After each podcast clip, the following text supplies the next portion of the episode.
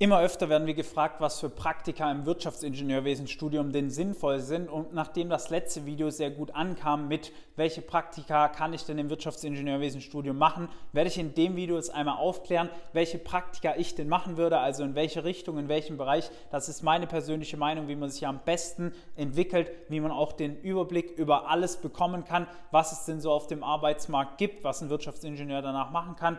Und du profitierst davon, indem du danach einfach weißt, in welchem Bereich kann es für mich gehen, was ist für mich sinnvoll, ist alles meine eigene Meinung, wie gesagt, aber ich bin ja studierter Wirtschaftsingenieur, das heißt, ich kann da ein wenig drüber reden. Und damit herzlich willkommen auf dem Arrow Up YouTube-Kanal. Mein Name ist Valentin, ich freue mich, dass du wieder eingeschaltet hast und auf dem Kanal dreht sich alles um die Themen, wie schreibe ich bessere Noten mit weniger Zeitaufwand und komme strategisch in eine Top-Firma. In dem Video soll es einmal darum gehen, welche Praktika denn sinnvoll sind und ich will auch direkt reinstarten. Und zwar ist das erstmal der Zeitpunkt, an dem du ein Praktikum machen solltest. Wenn du jetzt gerade neu in dein Studium gestartet bist, eins, zwei oder drei Semester erst hinter dir hast, da mach dir bitte noch keinen Stress. Ja? Wir wollen die ersten Semester erstmal dazu nutzen, um eine Lernstrategie aufzubauen, die es uns erstmal ermöglicht, gute Noten mit wenig Zeitaufwand zu schreiben.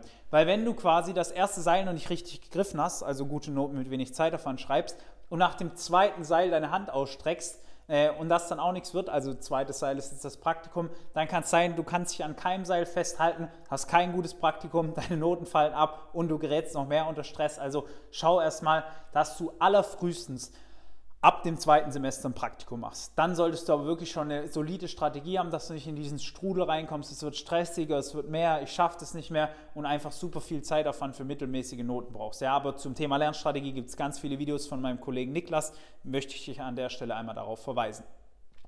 Wenn du jetzt aber im zweiten, dritten oder fortgeschrittenen Semester vom Ingenieurs- oder Wirtschaftsingenieurwesenstudium bist, dann solltest du dir natürlich Gedanken darüber machen, welches Praktikum ist denn sinnvoll für mich.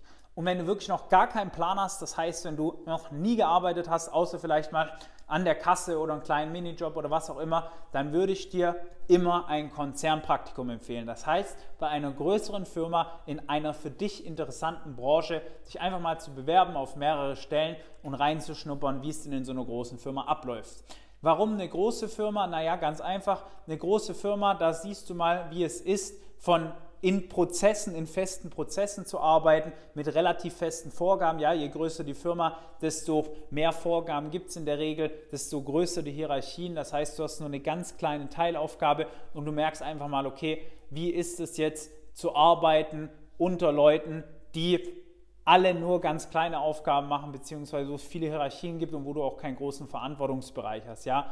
Und man bekommt damit einfach einen besseren Überblick, ein besseres Gefühl dafür in meinen Augen. Das heißt, schau, dass du als erstes mal ein Praktikum in einem Konzern machst, wenn du wirklich noch gar keinen Plan hast.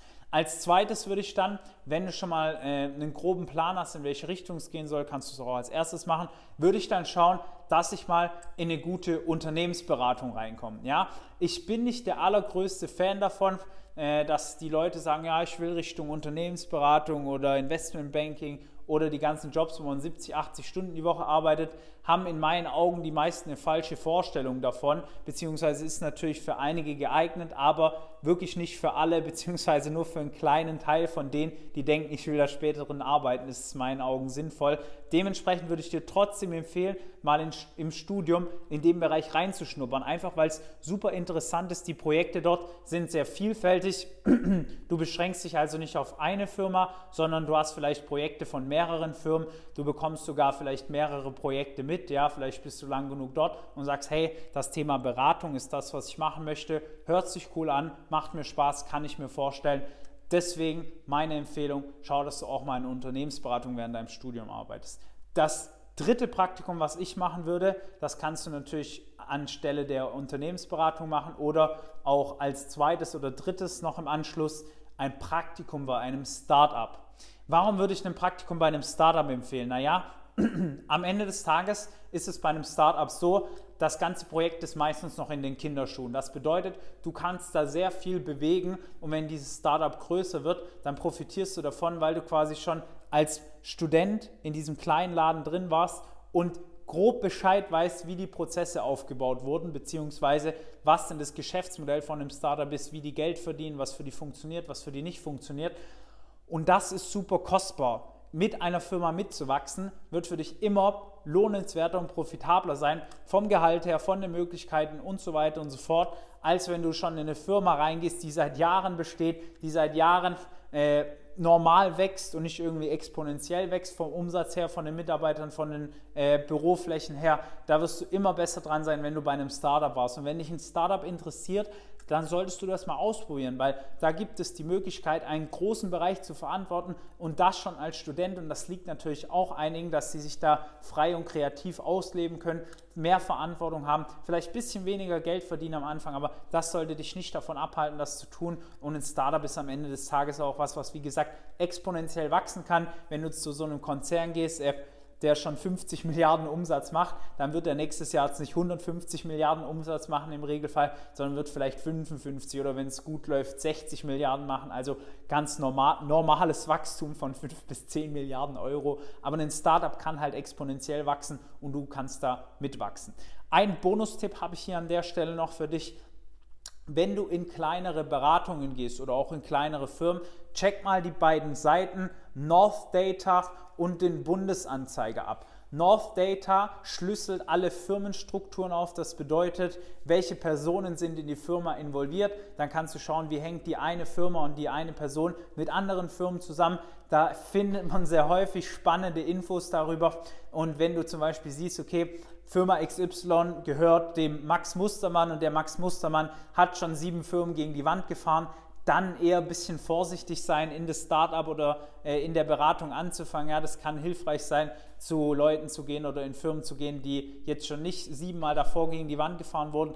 Aber auch beim Bundesanzeiger, wenn du dich ein bisschen mit äh, dem Thema Zahlenlesen auskennst, ja, also eine Bilanz lesen in aktiver, passiver, wie viel Vermögen hat äh, diese Firma, wie viel Ausgaben hatte diese Firma, wie viel Umsatz. Da kann man auch grob den Gewinn errechnen, also die Umsatzrendite auch zu dem. Und wenn du da dann schon erkennst, hm, das ist vielleicht äh, eine Beratung, die macht irgendwie eine Million im Jahr, also äh, bei 65% Gewinn vielleicht 650.000, also 55.000 Gewinn pro Monat. Dann haben wir bei 10 Mitarbeitern einen Gewinn von 5.500 Euro pro Mitarbeiter pro Monat. Das ist dann natürlich auch nicht so prickelnd, wenn du da dann 50, 60, 70, 80 Stunden arbeitest. Also das ist jetzt ein ganz konkretes Beispiel von einem unserer Trainingsteilnehmer, der hat mir eine Firma geschickt, wo er gerne anfangen würde. Da habe ich gesagt, hey, pass mal auf, äh, die macht nur 650.000 Gewinn, die sind zu 10 dort das ist halt nicht so viel Geld äh, für eine Beratung, wo man viel arbeitet. Und am Ende des Tages musst du dir natürlich überlegen, will ich dann da anfangen, wenn ich weiß, ich bin noch am unteren Ende der Spitze und im Regelfall verdienen die da so 5500 Euro pro Monat pro Mitarbeiter. Und wie gesagt, ist nicht sonderlich viel, weil das ist ja noch nicht das Gehalt. Da werden noch andere Sachen davon abgezogen, aber das wird der, den Rahmen hier jetzt sprengen im Video. Aber die beiden Seiten kann ich dir einfach mal empfehlen. Schau mal, wer hat die Firma gegründet, wie hängt er mit anderen Firmen zusammen, wie hängen generell andere Firmen, auch mit der Firma, wo du dich bewerben willst, zusammen und im Bundesanzeiger, wo du Bilanzen rausfindest äh, von allen Firmen, die veröffentlichungspflichtig sind. Einfach mal abchecken, ein bisschen Zahlen lesen lernen. Zahlen sind nämlich dann die nackte Wahrheit, da kannst du dann rauslesen, ob das äh, Sinn macht oder nicht. Wenn du dazu eine Frage hast, kannst du natürlich auch kommentieren bzw. uns mal eine Instagram-Nachricht schreiben mit der Firma, wo du dich gern bewerben würdest. Wir checken die Firma dann ab und geben dir ein Feedback. Wenn du auch feststellst, hey, meine Noten reichen noch nicht, ich würde gern bessere Noten schreiben oder weniger Zeit brauchen für meine aktuellen Noten, dann bewirb dich gerne mal auf ein kostenloses Erstgespräch. Ja, nutz diese Chance, wie es schon hunderte andere Studenten vor, vor dir gemacht haben. Wenn du Glück hast, sprichst du mit mir persönlich oder einem unserer Experten. Ich würde mich dann einfach bei dir melden und du hast dann die Chance darauf, dass wir uns einmal dein Studium anschauen, dir da kostenlos weiterhelfen. Nutz diese Chance, wie gesagt, das würde dich enorm weiterbringen. Du wirst davon profitieren. Bis dahin wünsche ich dir alles Gute. Bis zum nächsten Video. Dein Valentin. Ciao.